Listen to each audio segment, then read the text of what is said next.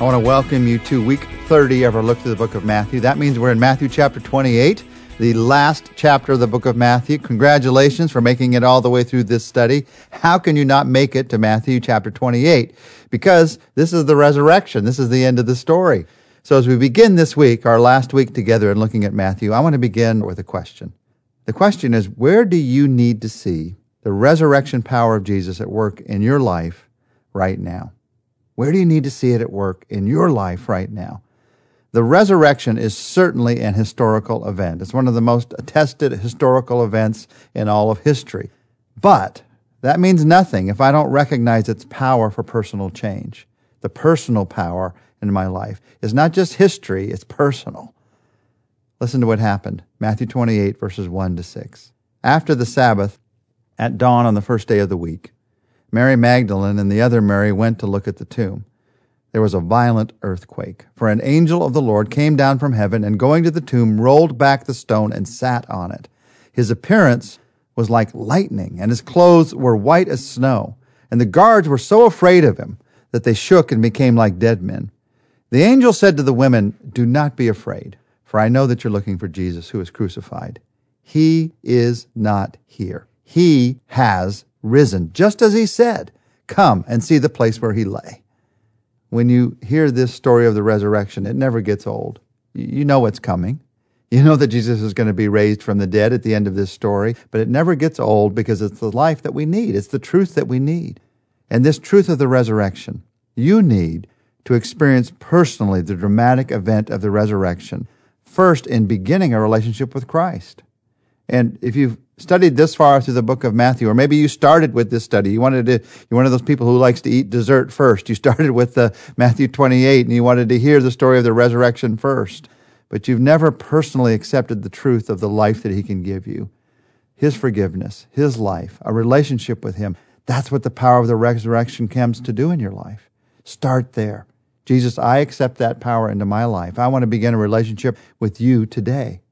You begin a relationship with Christ based on the power of the resurrection, and then you live the power of the resurrection in your daily life. You experience it in your daily life. It's not just a one time event, it's a daily experience.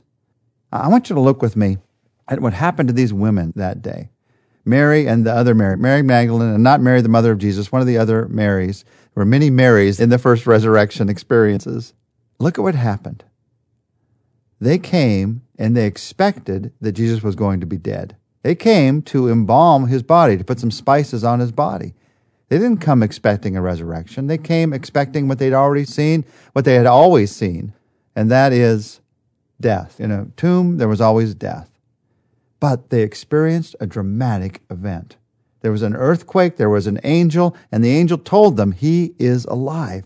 And then they celebrated what is alive. They expected what was dead. They experienced this dramatic event, and then they were able to celebrate what is alive.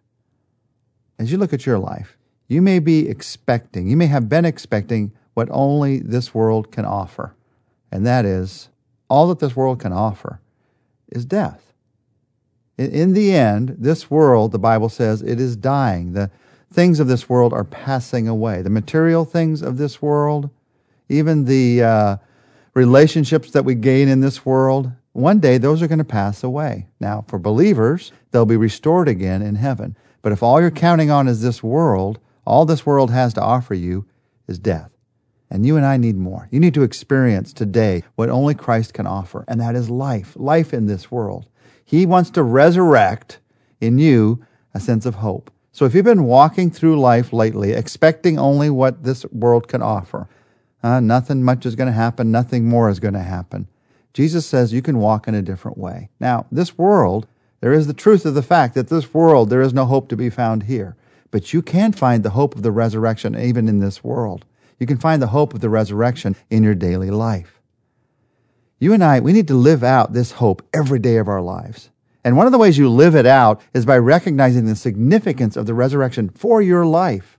Warren Wiersbe, as he writes about the resurrection, writes about five specific things that were significant, the significance of the resurrection. And each of these five have to do with your life and my life, a new kind of trust, a new kind of joy that can come into your life.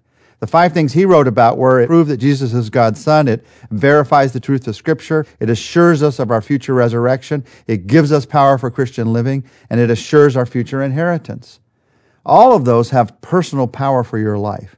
First, the resurrection proved that Jesus is the Son of God. That means that you today can trust that Jesus is who he says he is. He came and he said, I'm the Son of God. He came, he said, You destroy this body, I'm going to raise it again in three days. Everything that he said, the resurrection verifies every single thing that he said. Everything we've studied in the book of Matthew, the resurrection verifies everything that he says. You can trust that Jesus is who he says he is. But that trust is more than an intellectual trust about something he said 2,000 years ago. Are you trusting that he is who he says he is in your life today? That he's the shepherd who will guide you? That he is the God who will empower you? That he is the Savior who will give you life? Are you trusting that today? That's the significance of the resurrection power for your life. The resurrection also verifies the truth of Scripture. All through the Old Testament, this event had been prophesied. And here we see it happening right in front of our eyes. It's verified. Jesus had said, in, and we see it written in Scripture, that he is going to be resurrected. And we, here we see it verified. So personally, that means that you can trust God's Word. You can trust God's Word.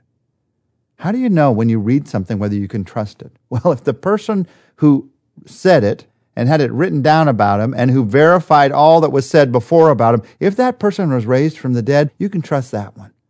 There's a lot of writers who write a lot of things today, and they may say things with a lot of confidence, but none of them have been resurrected from the dead. You can trust God's word like you can trust nothing else that's written. It also assures us the resurrection of our future resurrection. You can be sure today of the hope of the resurrection. The fact that Jesus was raised from the dead is why you're going to be raised from the dead. Not your good works, not how many good things you did in church, not the good thoughts that you had today, but your trust in Christ. Your only hope, your only hope is through Jesus Christ.